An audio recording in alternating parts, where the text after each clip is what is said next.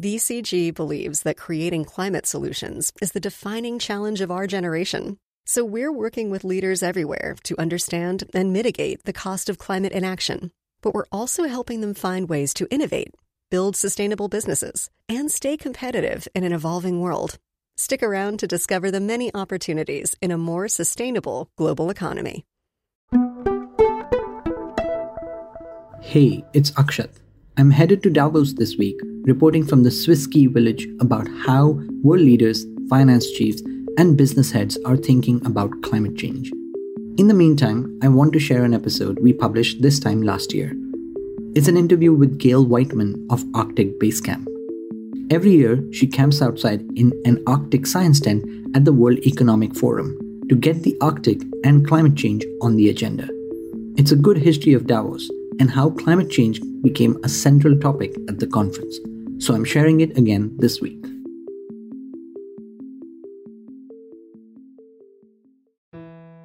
Welcome to Zero. I'm Akshat Rathi. This week, thin ice, missing snow, and a party for billionaires.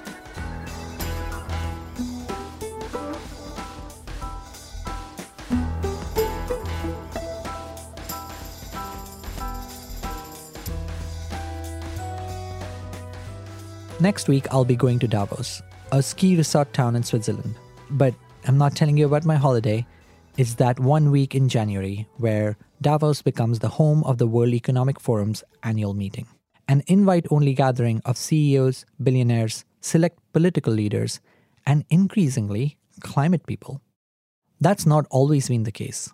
As recently as 2014, climate didn't even get a mention in the executive summary that is sent to attendees before the meeting starts.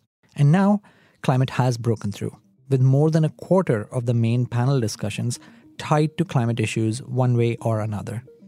It's disorienting to be a climate journalist at Davos. On the one hand, you are close to the people who have power or money or both to make the decisions that can change the fate of the climate. The 2020 meeting, which was the last big one before the world shut down to deal with a pandemic, had 119 billionaires and 53 heads of state attending. On the other hand, Davos is a petri dish for innovations in greenwashing. That same 2020 meeting ended with Davos attendees failing to find a consensus around carbon taxes. But it closed with a widely applauded initiative to plant 1 trillion trees. There is little doubt that the business world listens closely to what happens in Davos. So, how did climate get to Davos? What made the world's business elite take notice? One person that deserves credit is Gail Whiteman. She's a professor of sustainability at the University of Exeter's Business School, and she physically brought climate science to Davos in 2017 by giving climate scientists a space to present their data she called it the Arctic Base Camp. The Arctic Base Camp is housed in an actual polar tent used for Arctic exploration. Gail pitched the tent not too far from the main venue and has camped there every year since. It's not the most comfortable approach, but getting to Davos means unparalleled exposure to world leaders. We were packing up the tent and we saw there was a ton of security. So, really, you know, guys with guns everywhere and snipers and so on. So we knew somebody fancy was going to be around. And, and then we saw Mr. Netanyahu walking by. Head of State of Israel at the time? Yes, he was, absolutely. And he walked up to me and he said, What the heck are you doing here with this big Arctic tent? And I said, Well, we are Arctic scientists and we're bringing a message of climate risk to global leaders. And he said, You're sleeping here? And I said, Yeah, we are. We slept here for three nights. Davos gives you the opportunity where you can make those unusual moments and just speak science to power. The tent is not a stunt. Davos is exclusive, and accommodation at the meeting can run into the thousands of dollars. The tent was Gail's way of making things work. And she filled the tent with climate scientists and youth activists, people who couldn't normally afford to go.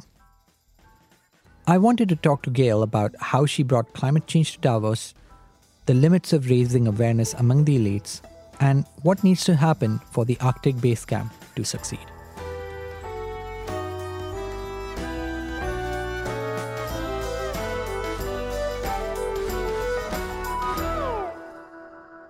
Gail, welcome to the show. Thanks for having me, Akshat. It's great to be here. Now, tell us about the Arctic Base Camp, uh, what it is, maybe starting with your motto, which is what happens in the Arctic doesn't stay in the Arctic. So, Arctic Base Camp is a science communication platform. We're not for profit. And that's right. That is our motto that what happens in the Arctic doesn't stay there. And in fact, it's really a barometer of global risk. So, our mission and the reason why we set up Arctic Base Camp at Davos in 2017 was we felt that we needed to speak science to power and communicate all the global risks that were hitting the planet coming from the Arctic and, in fact, coming from the polar regions more generally. Now, the very existence of the Arctic Base Camp is tied to Davos. Uh, and we're going to talk a lot about Davos.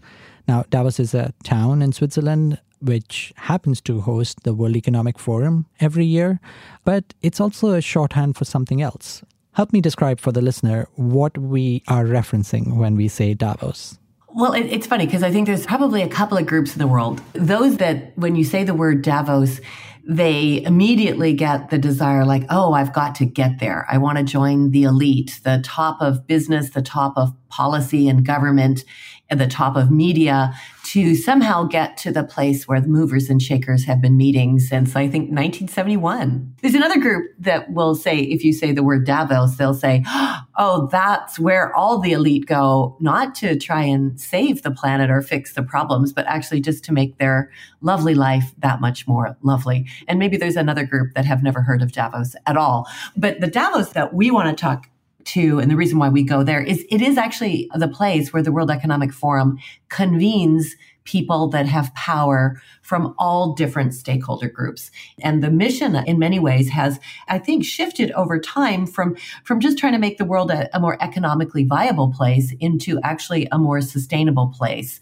Of course, not all of them are on the program yet, but increasingly a, a number of them are. So we go to try and influence that group that have power, that are interested in really getting us to a safer space uh, in a low carbon economy, and really try and show them just what the heck is happening happening in the Arctic and the scale and speed of change that is happening. This January, where it's supposed to be a ski town, we are likely not going to see any snow because of the massive heat wave that has happened in Europe over the Christmas period and the first week of January.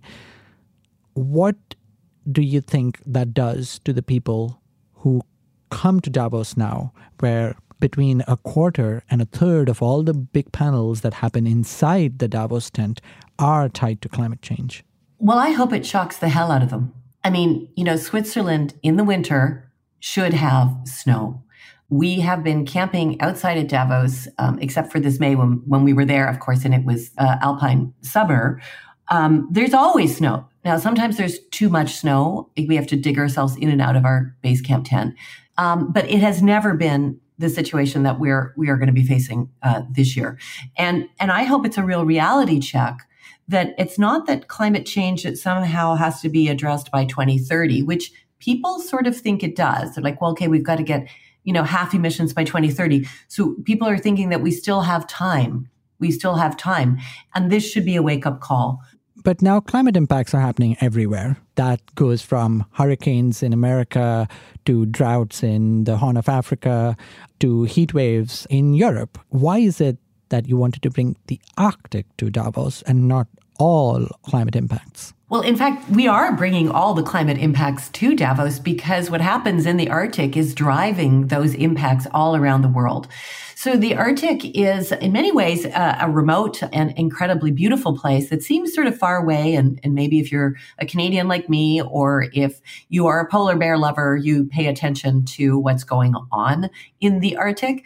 But it, it is a really important place in the global climate system. So the snow and ice in the Arctic acts really as a big insurance policy on runaway climate change. And as it has changed, as it has melted and thawed, in fact, that has ramped up global climate change uh, throughout the, the world, particularly extreme weather in the mid latitudes. So if you're worried about wildfires in California, you're worried about, you know, the polar vortex in the east coast of the US or the extreme heat wave that we had in Europe this summer and that we're having right now, but also the shifting, you know, monsoon patterns and typhoon patterns throughout the Asian side of the world.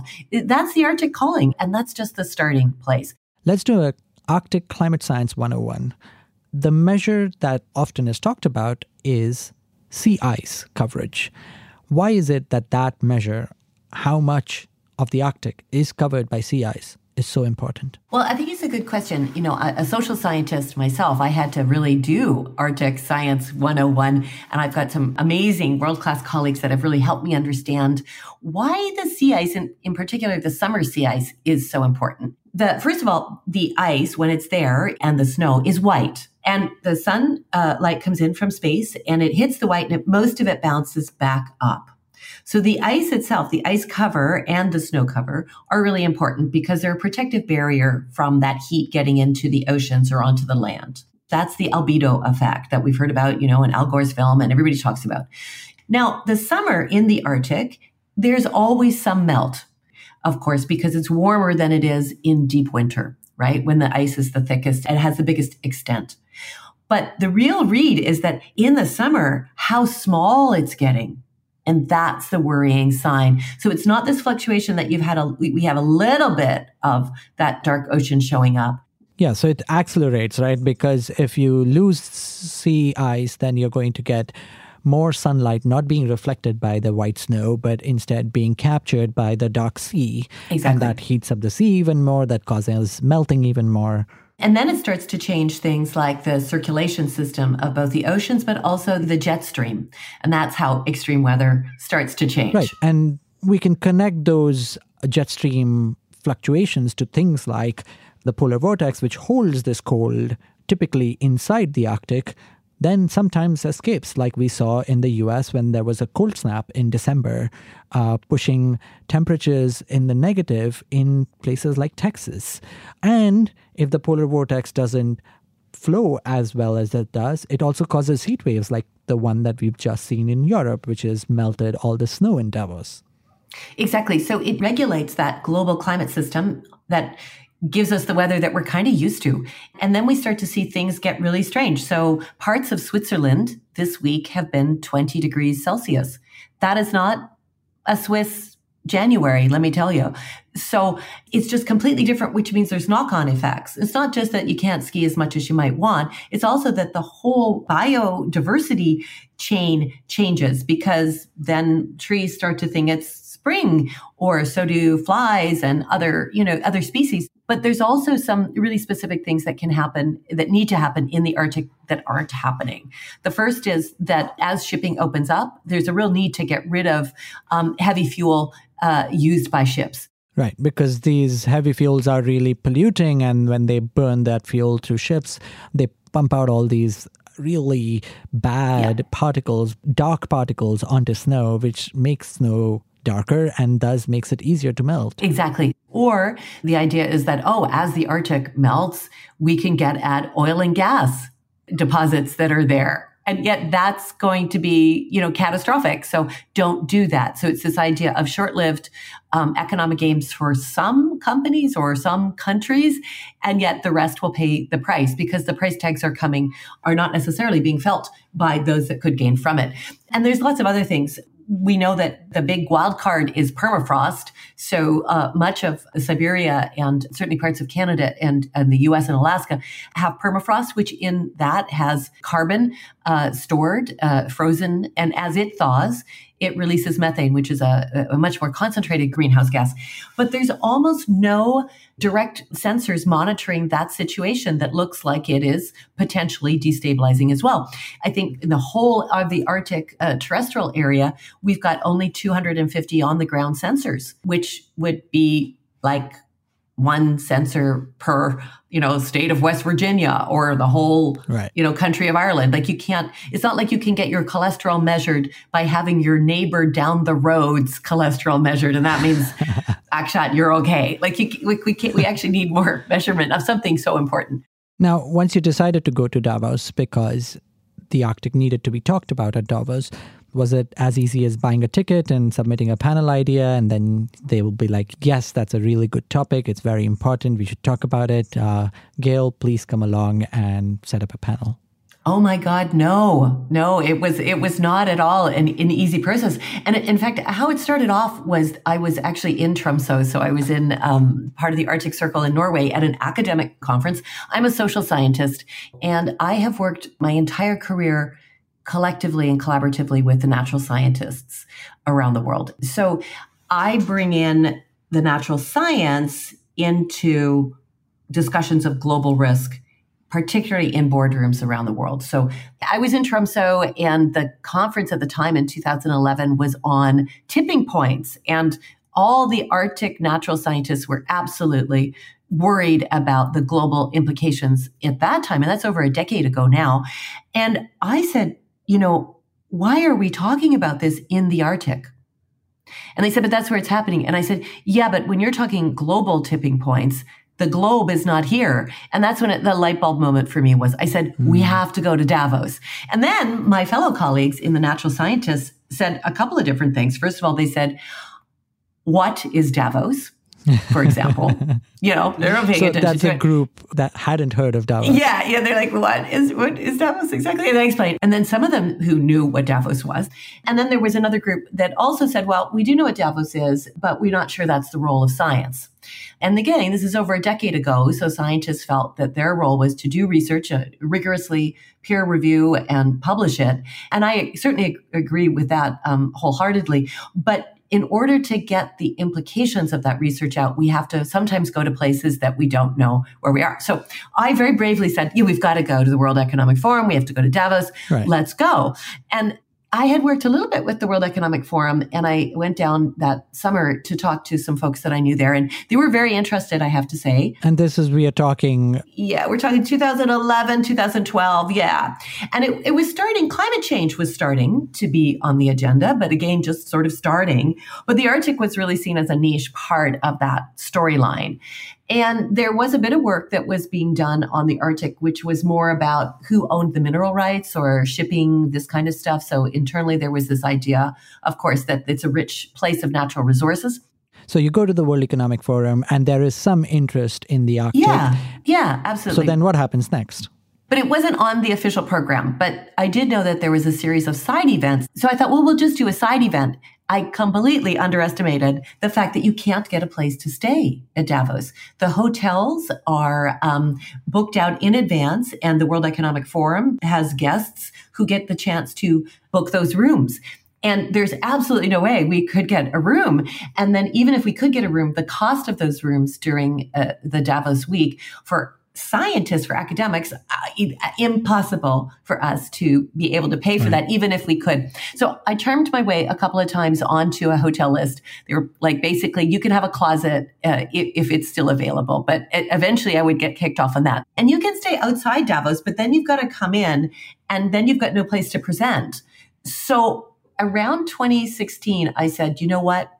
Let's just bring an Arctic science tent, a Weatherhaven tent that scientists use in the field. And let's bring it and let's find a backyard we can put it in. And we're going to camp in it and we're going to use that as our event space. and we did. We did so it. That's that's how we did so That's, that's where the did. name Arctic yeah. Base Camp comes from. Yeah.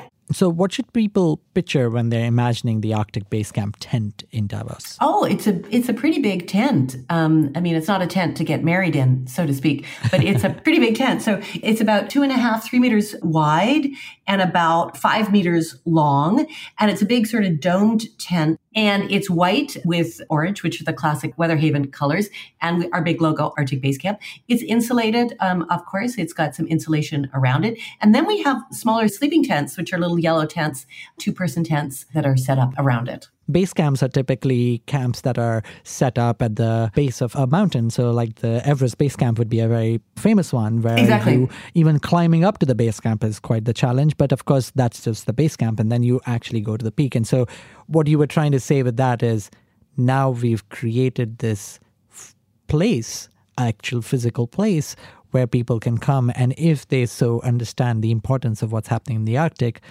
well, they can go to the next level and do something about it. Exactly. And, and it was this idea that we could control this space and it was a space for science and we were not fancy.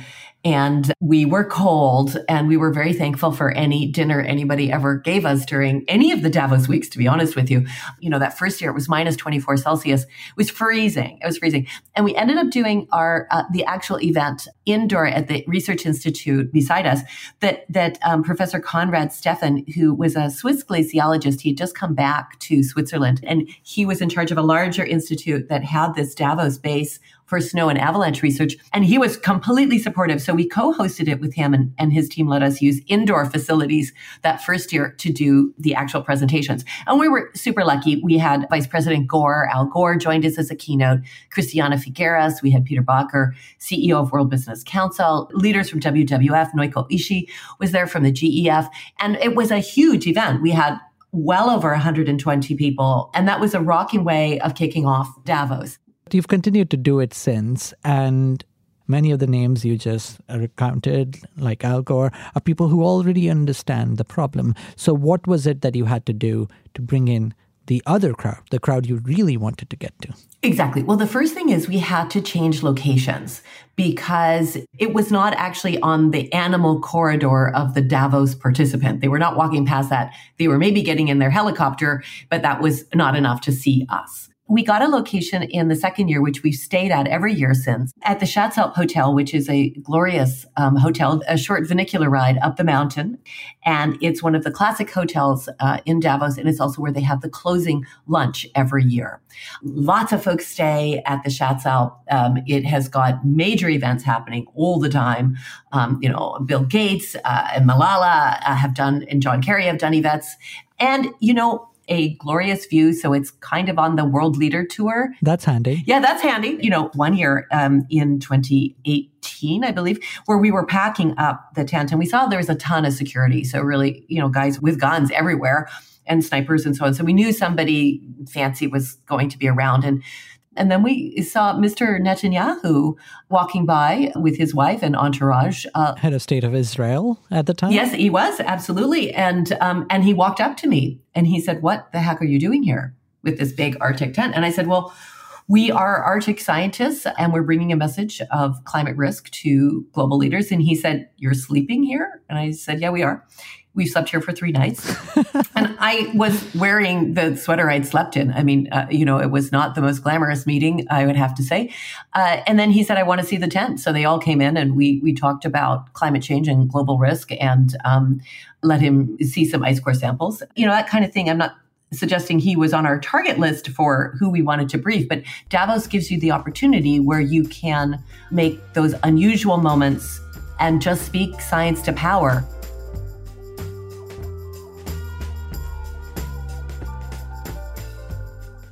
After the break, I asked Gail whether what happens at Davos really makes a difference and what needs to happen to save the Arctic. If you like learning about big subjects like is Davos effective at handling climate change, there is another Bloomberg podcast I think you will like. I want to recommend The Big Take. Every day they bring you one big, important story. Start out with Crypto Explained in Plain English. It's a 30 minute interview with Bloomberg Opinion's Matt Levine that brings clarity to crypto. It's based on a 40,000 word story that made up the whole issue of Bloomberg Business Week recently. Check it out, The Big Take, wherever you listen to podcasts. Today's leaders face many hard choices, confronted with uncertainty, cost pressures, and growing shareholder demands. But they don't have to choose between pursuing climate and business goals. In fact, BCG research suggests that these ambitions go hand in hand. Did you know at least 40% of executives at large organizations estimate an annual financial benefit of $100 million from meeting emissions reduction targets, according to recent BCG research? BCG also found that transitioning to the circular economy could help unlock $4.5 trillion of GDP growth by 2030. The cost of inaction, however, is profound. In fact, further analysis indicates that missing climate targets could result in an average annual EBITDA reduction of 15%. At BCG, our experts recognize the myriad benefits, from risk mitigation to first mover advantage, that come with sustainability. Let's partner to unlock a better sustainability journey.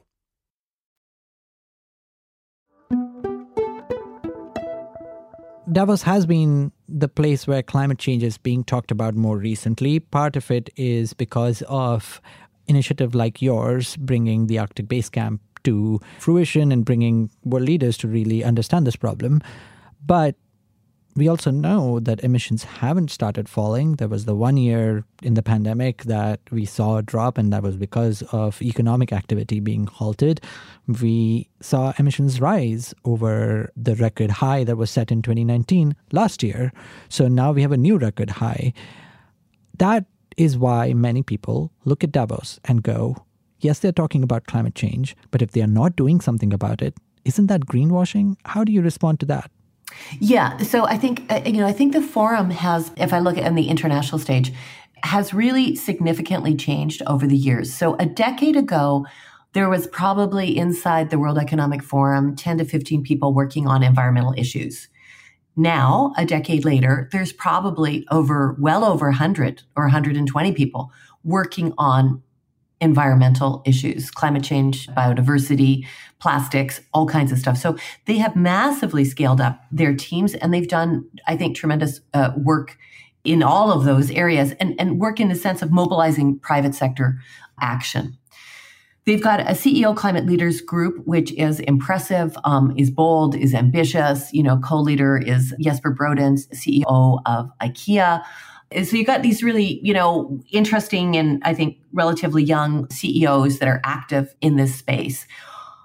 But you've hit the nail on the head here. If emissions do not fall, it doesn't matter.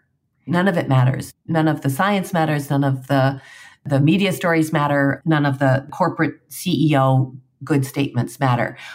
I don't think it's only greenwash, just like I don't think the work that I'm doing is necessarily self aggrandizing. I think what it is is that we've got intractable problems. And when governments go back into their zone of, say, post pandemic recovery, they focus on short term gains. So you look in Europe, the, the pushback to coal uh, because of the war in Ukraine with Russia.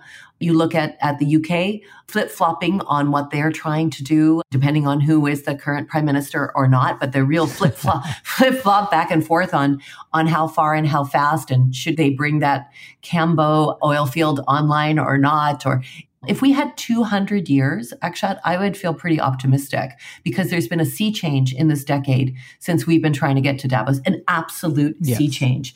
But the problem is, is that we've delayed action so long that physics is really pushing us. And I think extreme weather, which is the number one global risk around the world, is the wake up call. What specifically needs to happen at the World Economic Forum next? Well, from our perspective, because the Arctic is so important, you know, in terms of the future of humanity, what really needs to happen is it needs to become a central part of the forum programming. We have to go from off Broadway into the main tent, so to speak.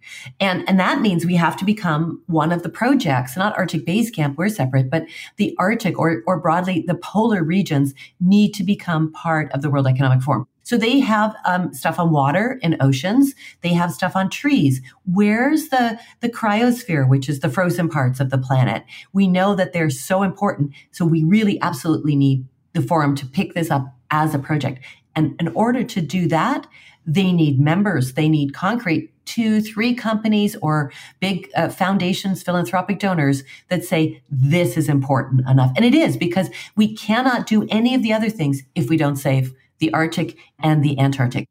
You use the word project. Now, lots of things can be projects, but what does it really mean to be a project of the World Economic Forum? Oh, oh that's a good question. Um, so the forum has a Center for Nature and Climate that they set up. And underneath that, they have probably about, oh, I don't know, uh, 50 or 100 projects. Those are the actual work projects that members work on throughout the year. The World Economic Forum, of course, the annual meeting is in Davos, but that doesn't mean that's all that the forum does. In fact, they have these work streams that continue throughout the year.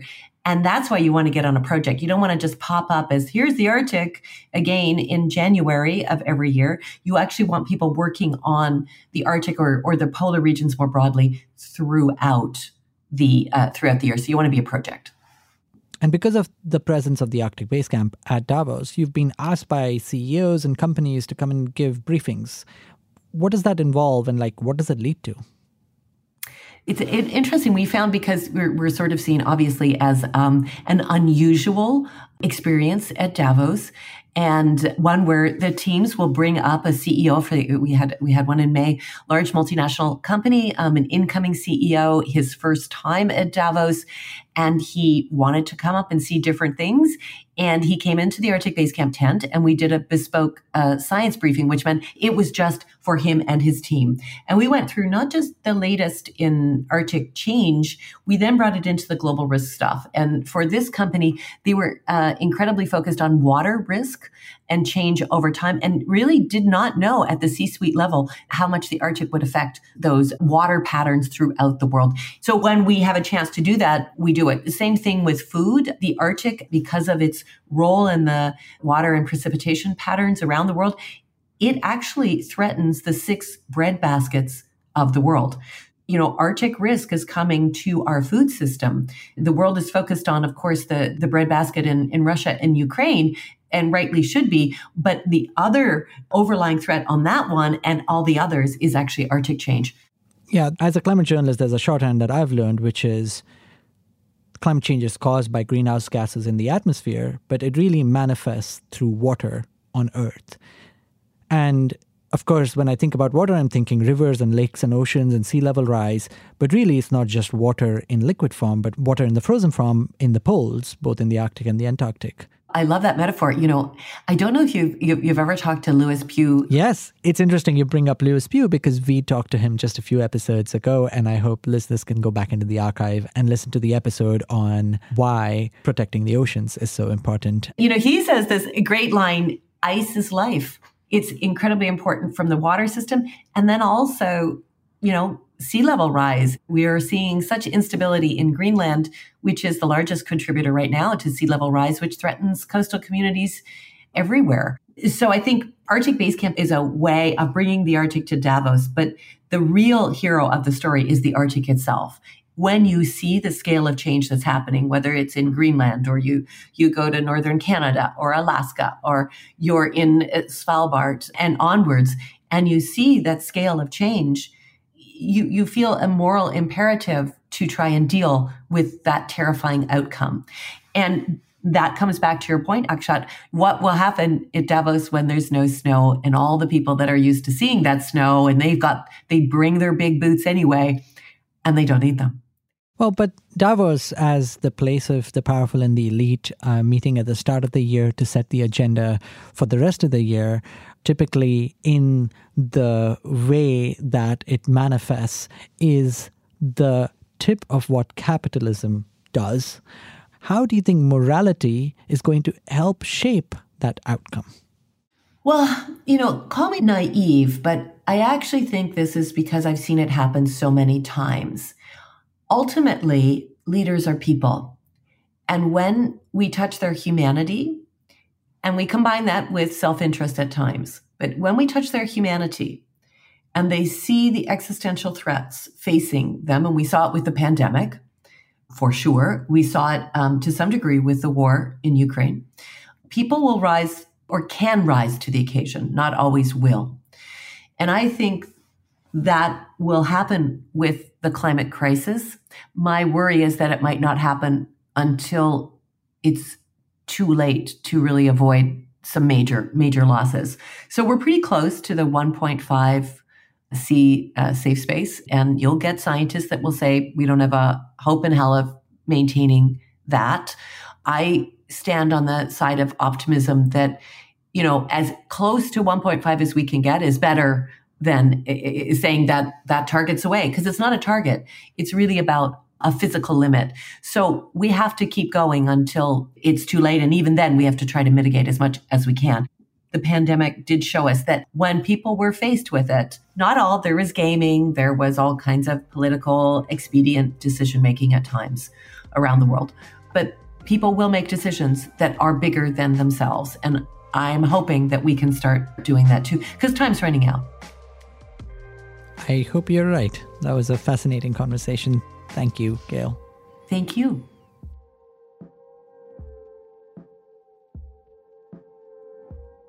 Last year was the first time I went to Davos. It was in May instead of the usual cold January, and the discussion, no surprises, focused on the war in Ukraine, the energy crisis that was to come, and how the global economy will deal with high inflation. Despite that, the climate remained a priority. Seven months on, things haven't changed all that much. The war continues to drag on, inflation is still too high, and energy security remains top of mind. Will climate still be a priority at Davos?